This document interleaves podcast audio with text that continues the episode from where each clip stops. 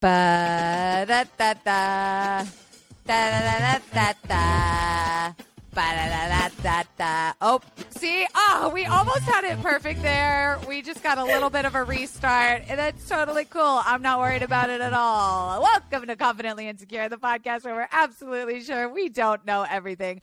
I am your host, Kelsey Darragh. and this week, ooh, this week is a good one. Let's see. In October, you know, we know that it's Mental Health Month. We do it every year. We have, you know, doctors, therapists, experts, psychologists on. Um, September was Pain Awareness Month. And since this podcast has kind of turned into some form of like therapy and a place to talk about pain, but not like in a pro way, you know, it's just me, your BFF. I figured we could use the real pros from actual BFF therapy on Instagram and in practice. This week's guest, we have Dr. Jamie Arnoff. She is partnered with Mariah Seeger DeGeer. They are based in New York. They are BFF therapy. They are actually best friends and therapists who are also writers and provide culturally competent psychotherapy for youth through adulthood, specializing working with deaf and multicultural communities, which, ah, that's just amazing. I definitely want to touch on that. Uh, they do everything from relationships, impact of racism, emotionally focused therapy, talking to children about race and intersectionality and development. But all of that aside, this week we are specifically talking about pain reprocessing therapy or PRT as they call it for short. So welcome to the podcast, Dr. Jamie Arnoff. Thank you. I think so I have a, to be here. I have a clapping sound. There we go. Say clap in sign language. clap in sign language, yes. I mean, this is so amazing. Thank you so much for coming. First, tell me how you got involved in mental health and specifically in the communities that you do uh, therapy with. Sure. Um, well, the communities, I guess, started first. Uh, we had a deaf family friend, and um, all of the kids were kind of just sent to sign language camp when we were. I'm the oldest in my family, so uh, all of myself and my sisters were sent to sign language camp at like a local high school during the summertime, and we slowly every year just like really built on our American Sign Language communication skills, mm-hmm. found our way into the deaf community. When it was time for me to decide what I wanted to do um, for college, I applied to some deaf studies programs and ended up at Boston University.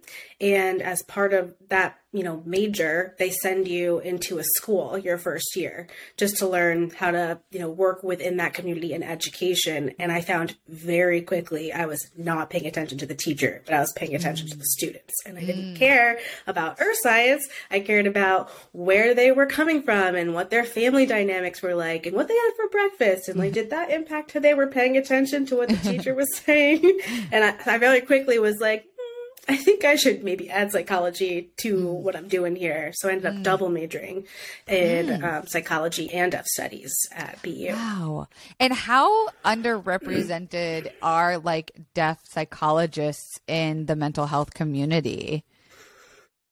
Super. I mean, there's uh, yeah, there's a um, deaf university in Washington D.C. called Gallaudet University. It's been featured on some media um, shows like Switched at Birth, mm. Deaf U on Netflix. You know, it's it's mm. starting mm. to find some popularity in just people who are going through the streaming services. But mm. it's um, mostly for deaf and hard of hearing students. Um, but there are also hearing individuals that attend primarily in their grad school programs. And so I went to their clinical psychology PhD program, and that's where I completed my graduate uh, degree.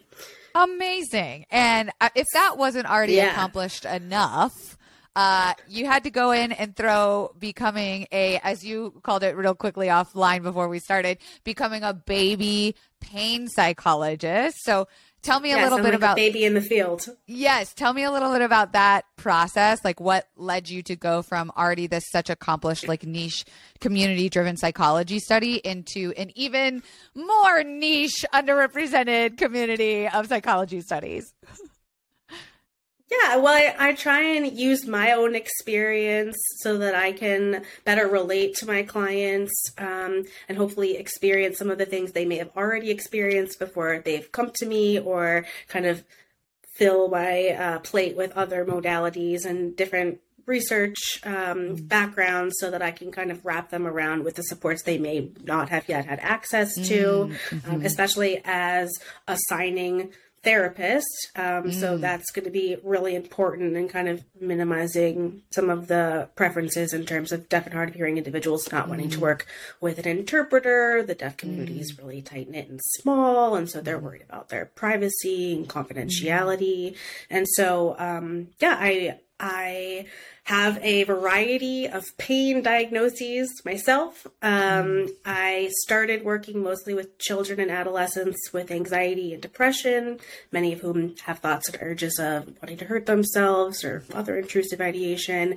And I slowly started to hear in the local community, but also in the wider community, you know, following people like you and Zach from the Try Guys and people who are just like talking about pain and like just listening to people's journeys and wanting to kind of like my work um, with high risk clients talk more about pain and make it okay to do that.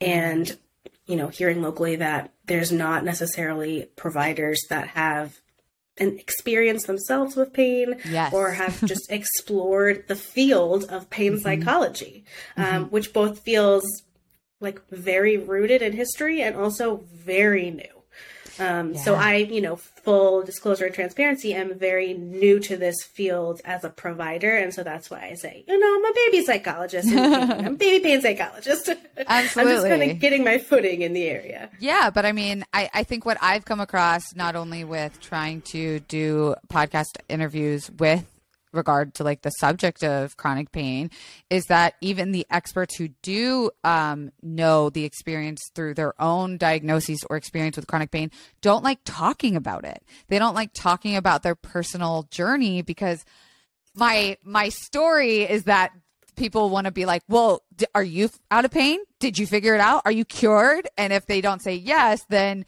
maybe people will think of their research or study or therapy as invalid or not helpful. So, um, what was kind of like your um, thought process of ever being public or sharing that you are, you know, a, a baby pain psychologist, soon to be adult grown, functioned, uh, fully mature pain psychologist, uh, and your own kind of diagnoses?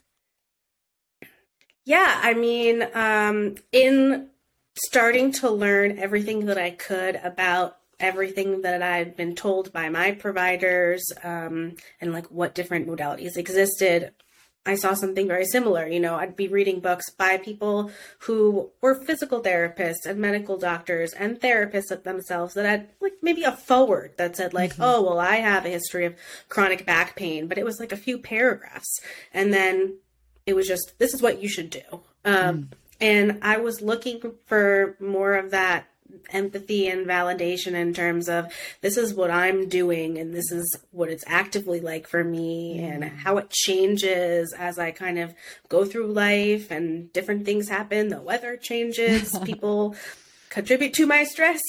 Yes. like there are things that like it's not stable.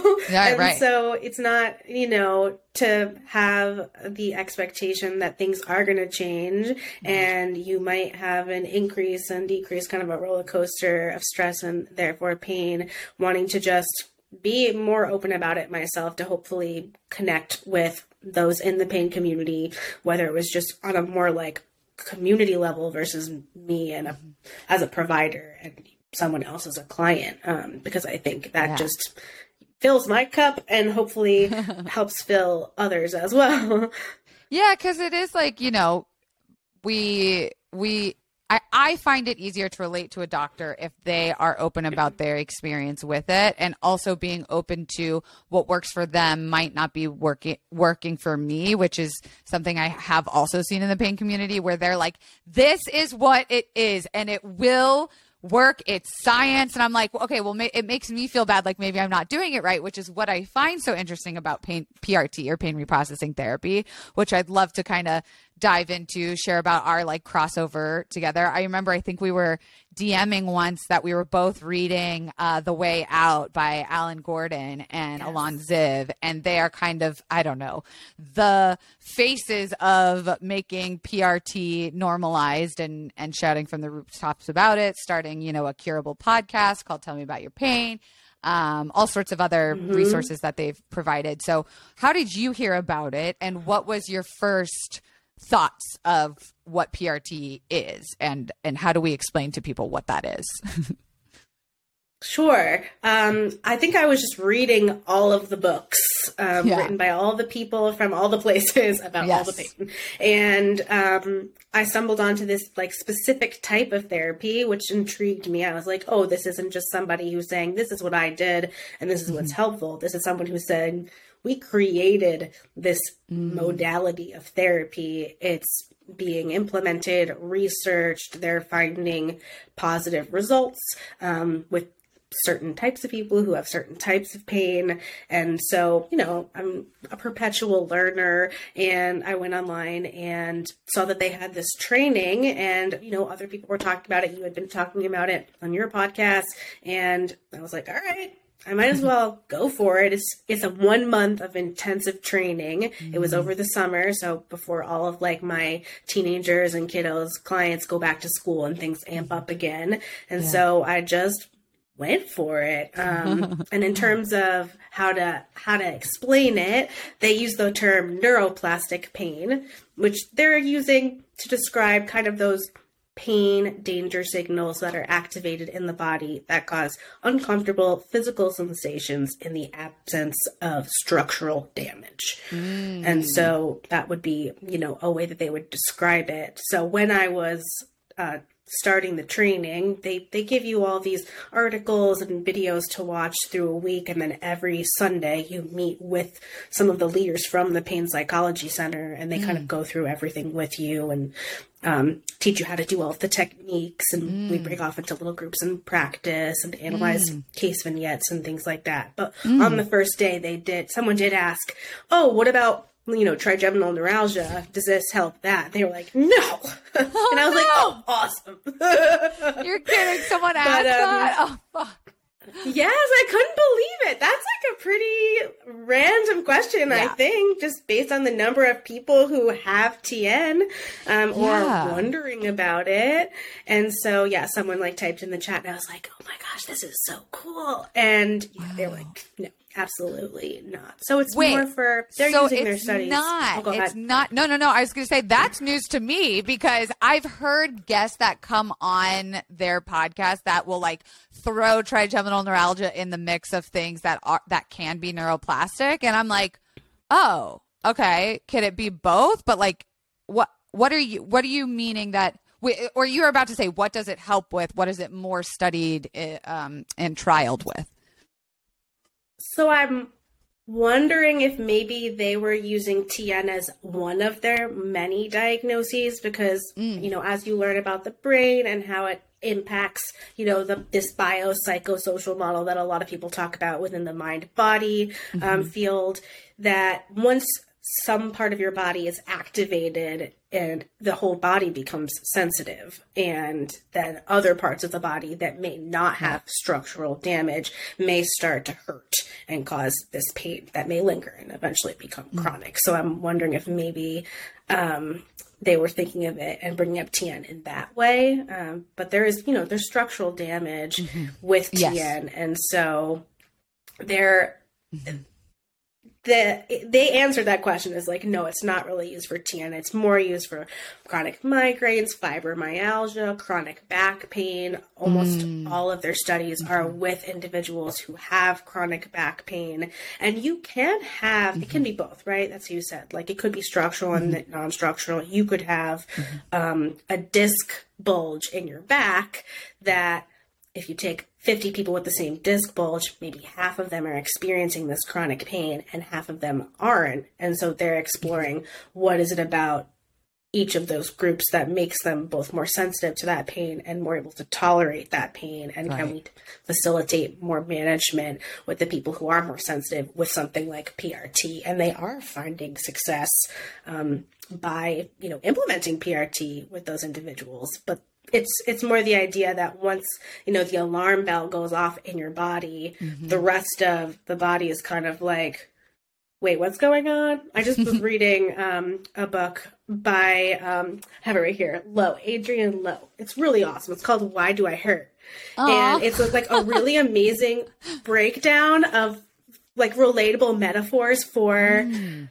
how to explain pain to just like your everyday mm. person and they use like the the nosy neighbor analysis. So like if um, there's an alarm going off in a house in the neighborhood, the longer it goes off, your next door neighbors might be like, "What is that sound? What's going mm. on?" And they come mm. out and they want to look, and they get a little stressed out and nervous, and they're like, "Should we call for backup? Is this being mm. handled?" And the longer it goes, and the louder the alarm, the whole neighborhood turns on their lights and I'm like, that's so genius. That's like a genius way to explain it. So yeah. I have like a little issue in my lower back and sometimes it feels better and sometimes it doesn't. But when I'm yeah. in a TN flare, you know, my whole body hurts. Yeah. And so yeah. I then have to wonder, which is, you know, one of the positives and negatives of PRT. I start to doubt mm-hmm.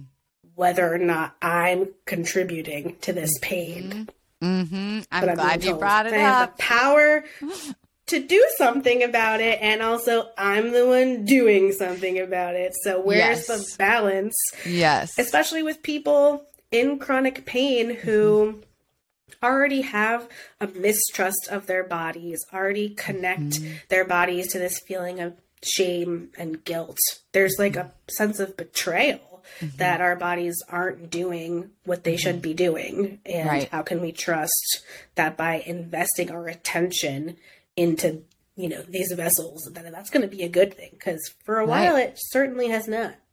Right. Yeah. And you, I mean, gosh, you brought up so many good po- points in in what you were just saying. Like the first being that so many people don't know even the difference between structural and neuropathic and then we label structural as valid and neuroplastic as your imagination. It's made up. It gives you a super big sense of um, gaslighting yourself. Um, it also makes a lot more self-blame. And it's not something our doctors ever tell us about at least in my experience and our like physical medical doctors like our you know I don't know, my neuro neurosurgeon or my oral maxillofacial surgeon. No one was like, this is mm-hmm. what could mm-hmm. happen with neuroplastic pain. And instead, they don't really like, I feel like they know, but they don't know how to explain it in a way that is useful. Instead, we get things of like, you just need to rest. You need to have a glass of wine. Your stress levels are too high. Like, there's no there's no um, acknowledgement that that pain, that neuroplastic pain, is just as real as structural pain, which is, you know, when we think of structural, we think of something that's like physical in the body that is damaged, changed, stretched, whatever, that is causing signals of pain. Yes. And then our neuroplastic is you could even have a neuroplastic pain in a place that is structurally damaged without it being structural pain. So that's like I don't think 100%. maybe that was just such a brain vomit for so many people, but that was what I was trying to get across. Yeah, no, and that is something that I was faced with during the training that you can. Mm. I was trying to understand, like, is there a list that I can look at that says like this is neuroplastic and this is not? And they're kind of like, well, it could be both. Like, you could mm. have an injury to your back, uh, but that injury, in theory, heals and whether it heals over time or with injections or physical therapy or all of the above it it shouldn't linger in the intensity and frequency of pain that you're experiencing. And right. so now we have to wonder is it in fact neuroplastic, even if there was an original structural issue? Because exactly. in one of the ways they assess whether or not it's neuroplastic pain, one mm-hmm. of the mm-hmm. criteria is like, well, did you just like bend over to tie your shoe and then all of a sudden you had a big pain like shoot up your back? Because there's no real injury there. There doesn't mm-hmm. seem to be structural damage kind mm-hmm. of attached to that injury. Mm-hmm. And they'll yeah. say other things like, is your pain symmetrical? Is it mm. inconsistent? Um, is there like a delay from something that might have actually caused an injury to when you start to feel the injury? Mm-hmm. Do you have um, certain personality traits? Is there adverse childhood experiences? All these things. But then they have those all make sense to me. Then they have things like is it um, based on things outside of your body? And one of their examples is like weather and um, like barometric pressure and changes of the seasons because that means it's neuroplastic pain. And I'm like, Which oh, is- wait a minute. Is there. I love this one. I talked to my PRT therapist about that. I was like, y'all be having messages out there that it's not, it's neuroplastic, that weather doesn't actually physically do anything to us. But then outside of the PRT community, everyone's like, no, absolutely it does. So help me, help me understand, Dr. Jamie. I don't know either. I I I think that PRT as I see it is a great tool and I love so many things about it. And I think it's also a great way to like look at um, the ways that they approach certain things and the way they communicate their um, techniques and their ideology in a way that I might leave to the side and incorporate other things. And Yeah. when I was in the training, the the leaders of the training kind of followed suit. They weren't saying, you know, this is super dogmatic. This is not going to be the only thing that you should use. You should kind of take what you love from PRT and sprinkle it into your practice as you see fit.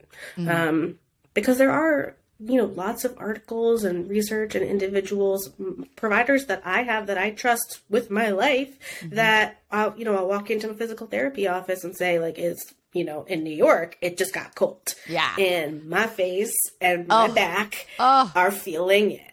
oh. And they're like, that makes total sense. And I'm like, Yeah. yes, it does. Thank you so much for validating me. Yes. And like, check in the Dr. Jamie category, X in the PRT category. right and and i think that that's like something worth note like noting too is that it emphasizing it's not the end all be all it's a tool and now that people kind of understand exactly what it represents so neuroplastic versus structural that's like the idea Mhm. behind it i'm sure people are going like yeah but what is the actual treatment what's the secret thing that you guys are talking about and um, something that i found fascinating with you and i is that like i was going through prt therapy as a patient as the same time Mhm. as you were going through the training and so I mean, I haven't talked about my PRT experience really. I was saving it for the book, but I I brought my like little worksheets and stuff that I did during that time.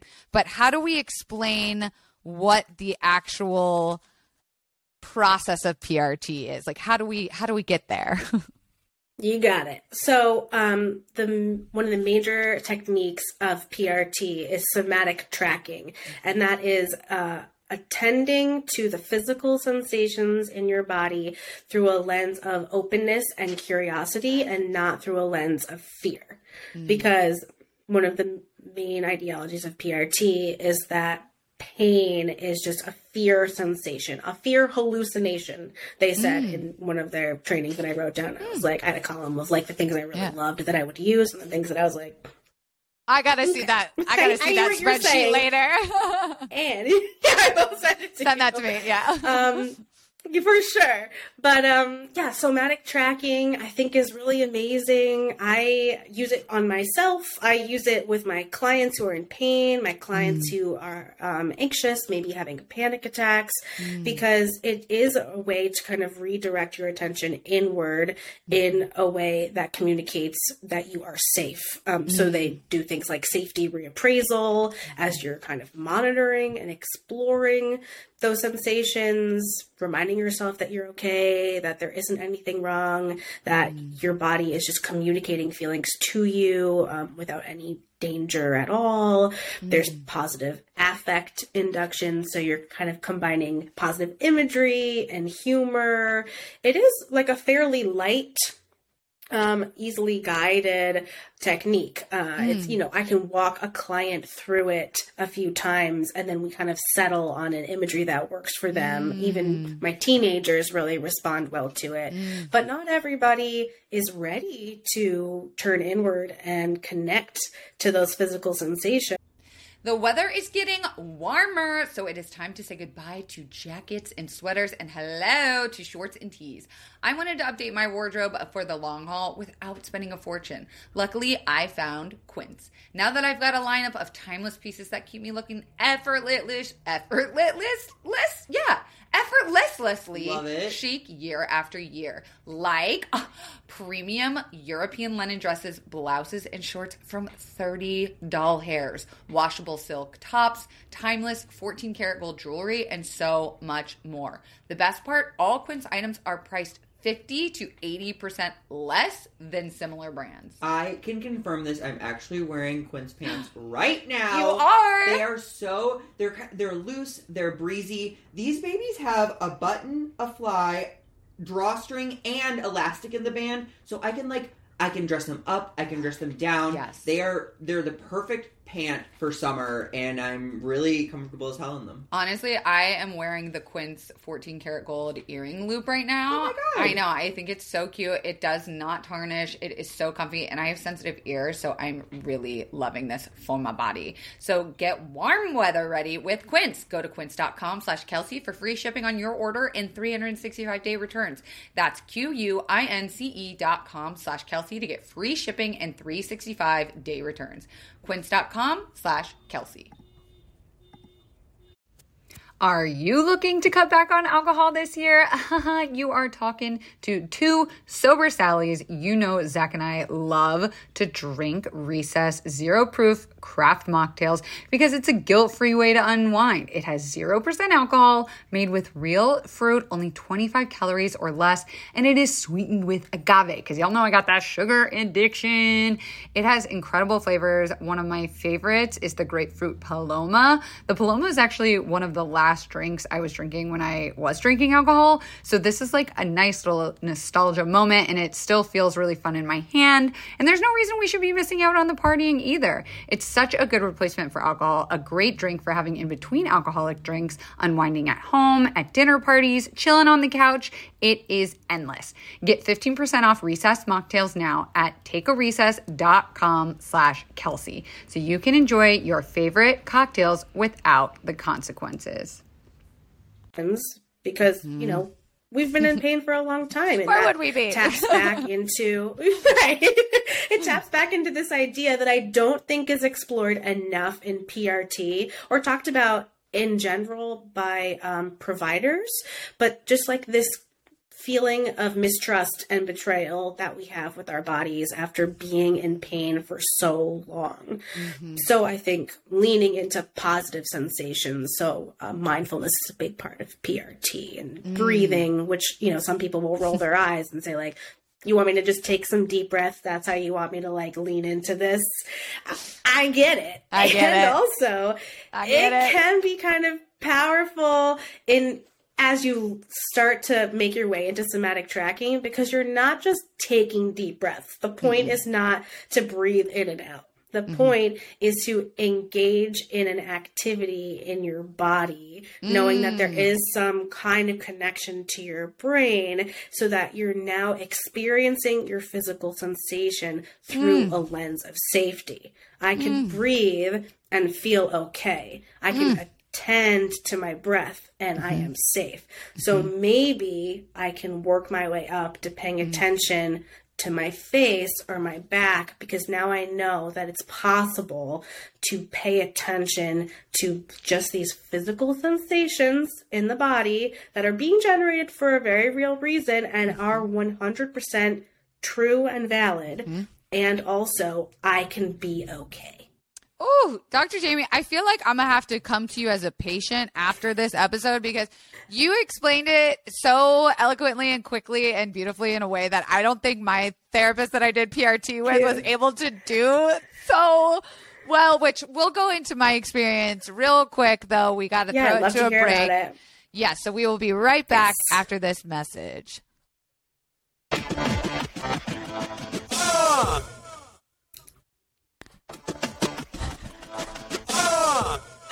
Accidentally played the outro part of that twice. We're just gonna roll with it. What a great message! What a great sponsor. Okay, back with Dr. Jamie here, talking about PRT.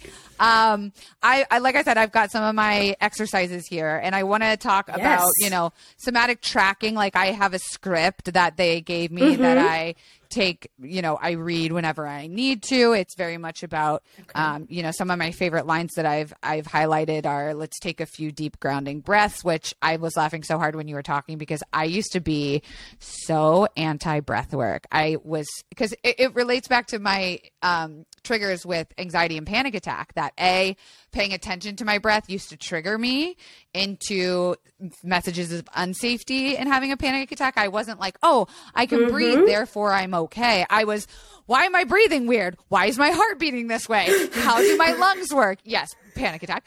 Um uh, uh, uh, uh, bringing your attention to the physical sensation. So, actually going towards, you know, what I label as pain. They say it as physical sensation, which I really loved. Kind of like that re- reframing was like, it's just a physical sensation. We label it as painful or not. Even though it fucking hurts, it's still just a physical sensation.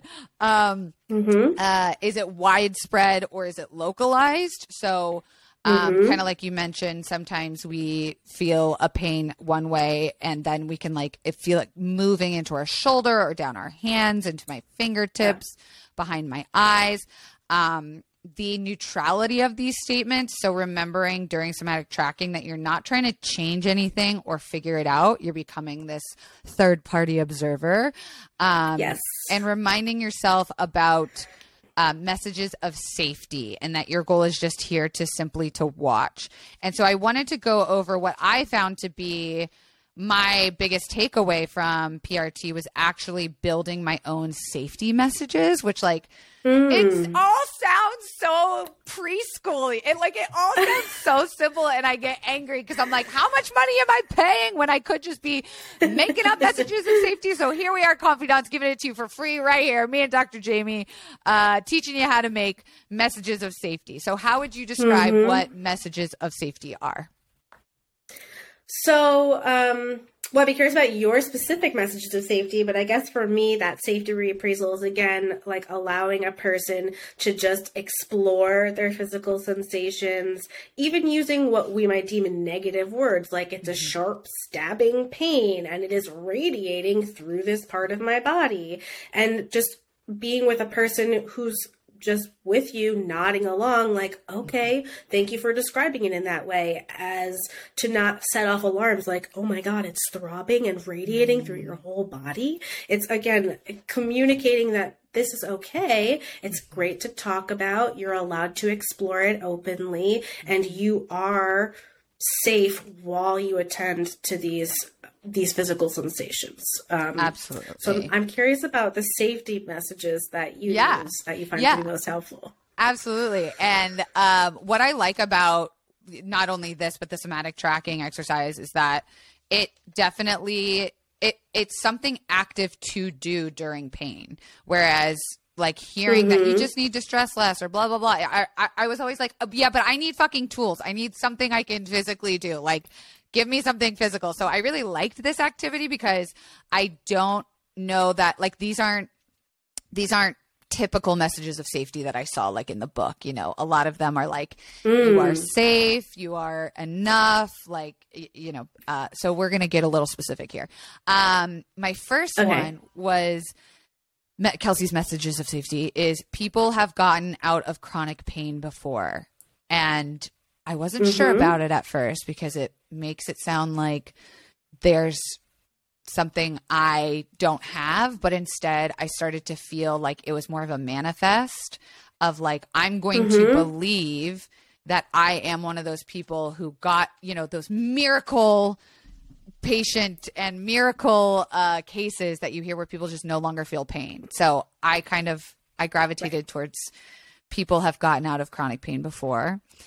Um, pain doesn't need to be judgment, which goes back to that neutrality. So if I'm feeling something, Mm-hmm. like right now, even every time I podcast, I start to feel my anesthesia dolorosa in my chin. That's without fail, Mhm. headphones was a big trigger for me. That was something I wanted to work on with my PRT. Um, and as soon as I feel it, I go, oh, God, it's here. I still have another 20 minutes where I have to talk and pretend like it doesn't hurt and where I can just smile and blah, blah, blah. And it's so, the initial reaction is so aggressive. Instead of just Mhm, going, mhm. pain doesn't need to be a judgment. It doesn't need to be, this is going to ruin the rest of my day. This isn't going to be impossible. This is going to hurt the entire time. So that was like a good little, that was like a good um, post it note moment for me.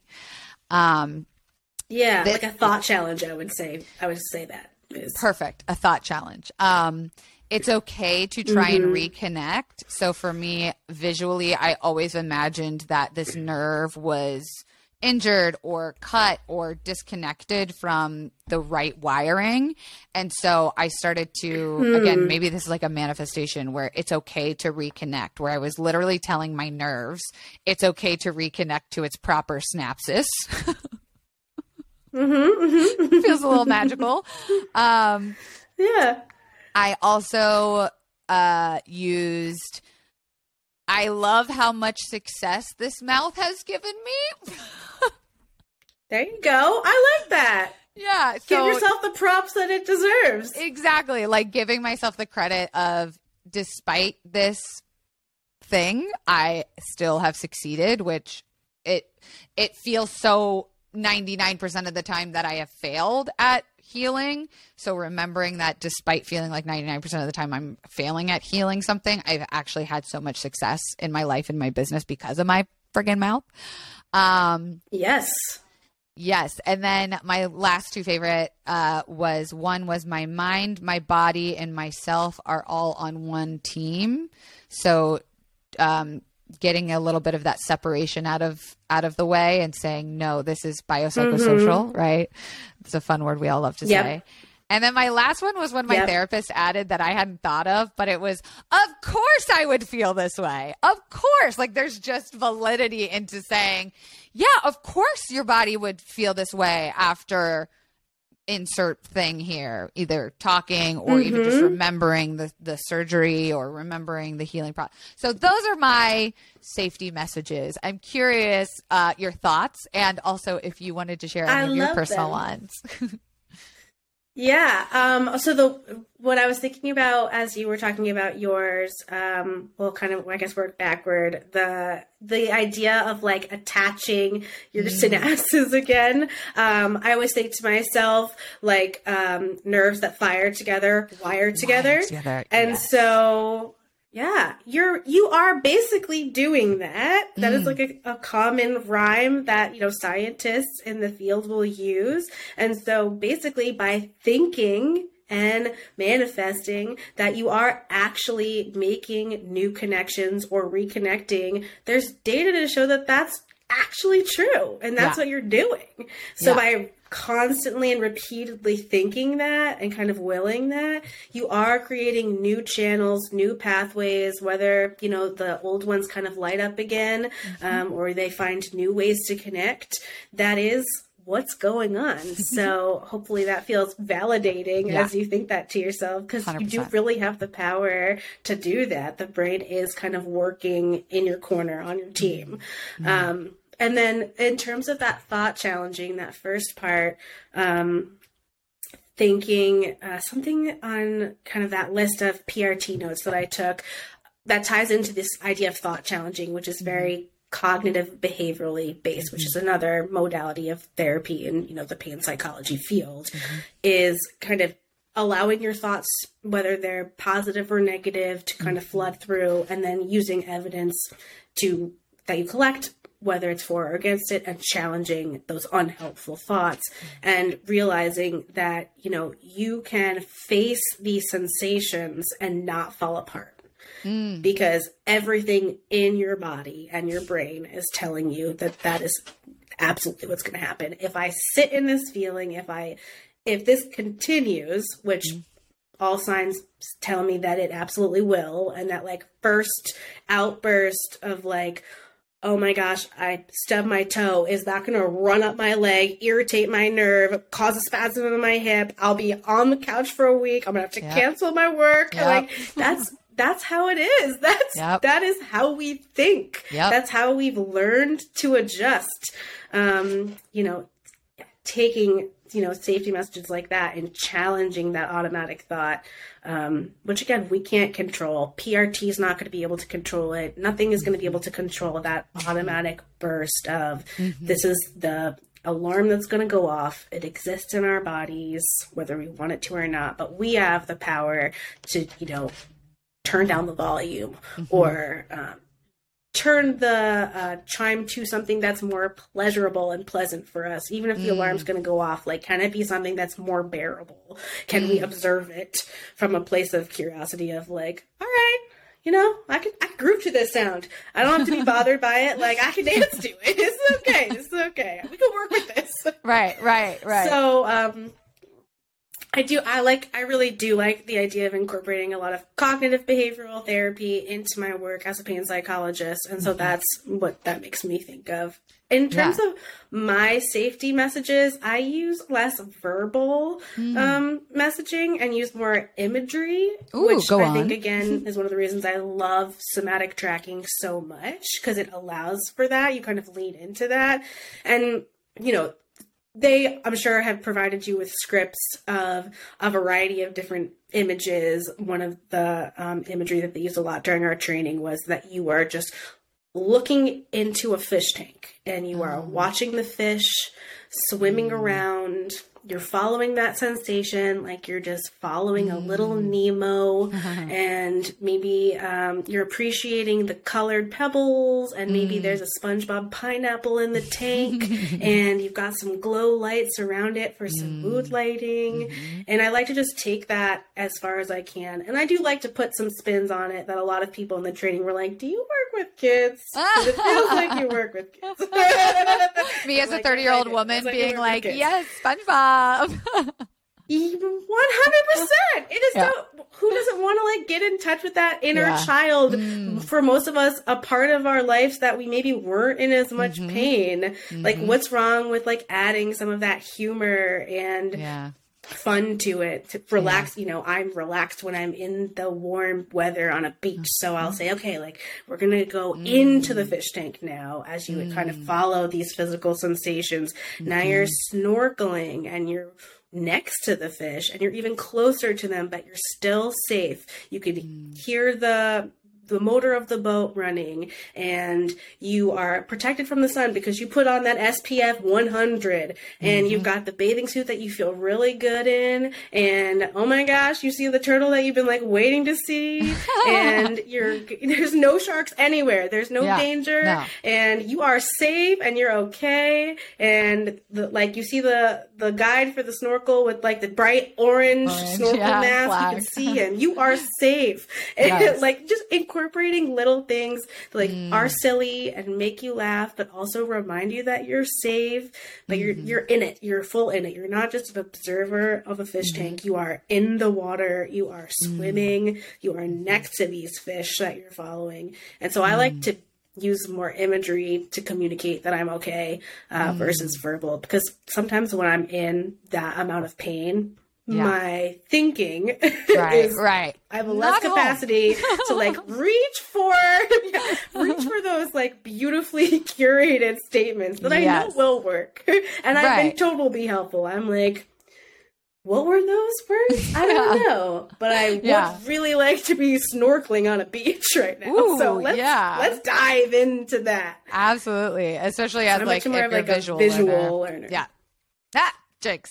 Um, I'm actually curious, like you kind of touched on it a little bit before, but as someone who works with like intersectional marginalized groups of individuals or like children that often are Mhm. already kind of unseen in pain and disability, like how do how do you see that um they are different or similar to adults and how do we empower them to go up against such a unfortunately ableist like medical system Yeah.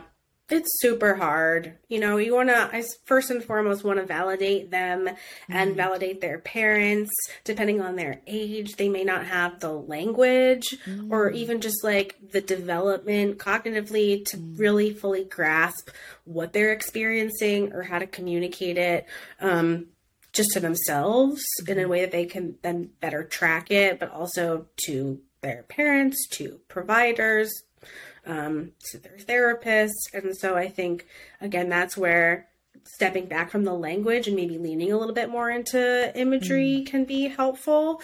Um, but then, you know, there it, there's a lot of similarities. You know, being in pain sucks, and it sucks whether you're 12 or 90. Mm-hmm. And there's a lot of different ways because we are socialized to think about pain and talk about pain in the same way that are very common in how we feel hurt and we automatically go to a doctor mm-hmm. and those doctors have a list of medications mm-hmm. and medical interventions that they're going to provide to you and you might run through them all and it can be very time consuming and exhausting and very frustrating. And that all those physical aspects then kind of tap into that mental your mental game you know? You start to feel moody about it and frustrated and um sad and anxious. And that then just like creates this cycle. And so i i see a lot of similarities in all of my clients. Um, so trying to kind of meet them where they're at and open you know the book to it's not just medical providers in the mm-hmm. sense of you know physical therapists mm-hmm. and medical doctors that can help. But there is this field of psychology which does carry this mm-hmm. stigma and a lot of mm-hmm. providers in the field talk about it. We're often the last stop after years of being in pain. Yep. and no one wants to say or admit No. like wait i could be doing something like my head that's contributing to this? And I hear you when you say I, that again gives me the power to do something to manage it better, tolerate it, but like let me hang here for a minute and like guilt and shame. And mm. so, um, yeah, kind of just like meeting them where they're at and being with them through that process. And I mm. think being mm. someone who's experienced pain and is usually actively in pain when I'm with them, um, you know, lends an additional layer of support because I'm you know, Yeah. not the type of therapist who's just like gonna be completely quiet about you know Sure. my experiences as I've kind of navigated it Yeah. as well. I think it Yeah. humanizes us as providers to be open with them. Mm-hmm. That's yeah, massive. And as we kind of wrap up our convo here, I mean, I want to talk to you forever about this stuff because, like I said, I think you're you you did a really good job with your training because you crushed it here. Even I was like, oh wait, yeah, I'm interviewing you. I, I'm not just listening to um, a speech or like a, a YouTube video. But uh, if people are kind of hearing this and they are experiencing that feeling of like, okay, I'm ready to do something about it, and I want to learn more about PRT, where do you suggest that we start? Because I know a big part of like y'all's ethos over at BFF Therapy too is like making all of this more accessible and more affordable. And even though there's 1.2 billion people in chronic pain, so very few have heard about PRT. And it, it- when they do, it's even so stigmatized, whether externally or internally. So, what resources or where to start would you kind of list, uh, give our confidants listening here?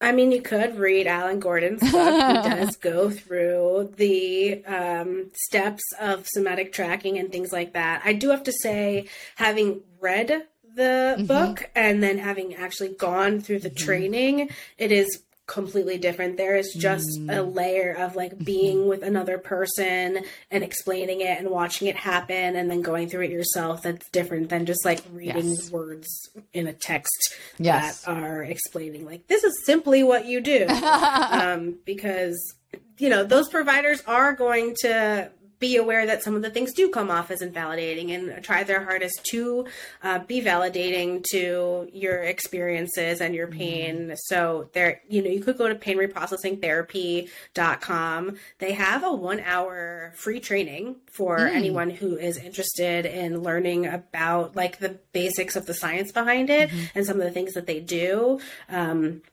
you know, fortunately and unfortunately, there is this longer, much more intensive program where you could be lucky enough to go to the Pain Psychology Center in California.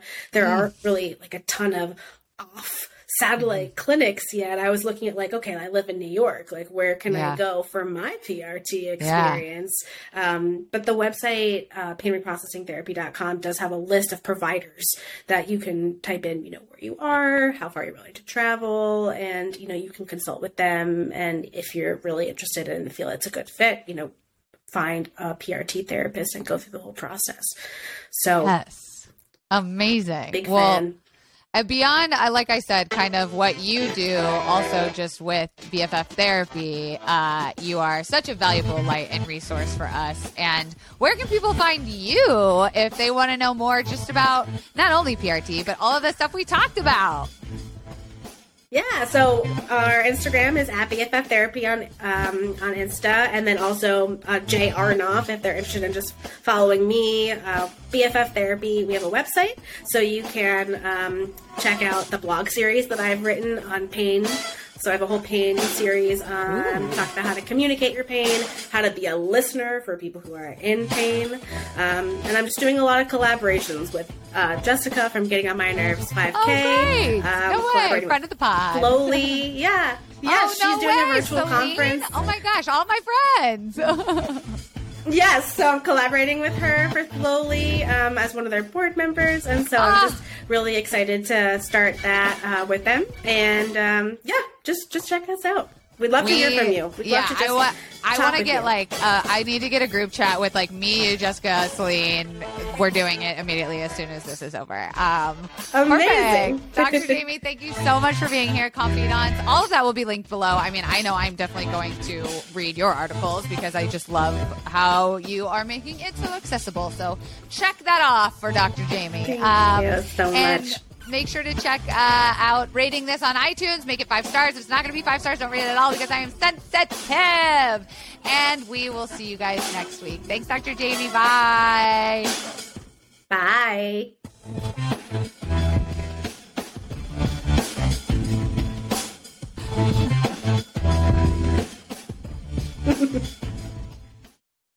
I did it. This country was built on a distinctly American work ethic. But today, work is in trouble. We've outsourced most of our manufacturing to other countries. And with that, we sent away good jobs and diminished our capability to make things. American Giant is a clothing company that's pushing back against this tide. They make a variety of high quality clothing and activewear, like sweatshirts, jeans, dresses, jackets, and so much more. All made right here in the USA, from growing the cotton to adding the final touches. So when you buy American Giant, you create jobs for seamsters, cutters, and factory workers in towns and cities across the United States. And it's about more than an income. Jobs bring pride, purpose. They stitch people together. If all that sounds good to you, visit American-Giant.com and get 20% off your first order when you use code STAPLE20 at checkout. That's 20% off your first order at American-Giant.com with promo code STAPLE20.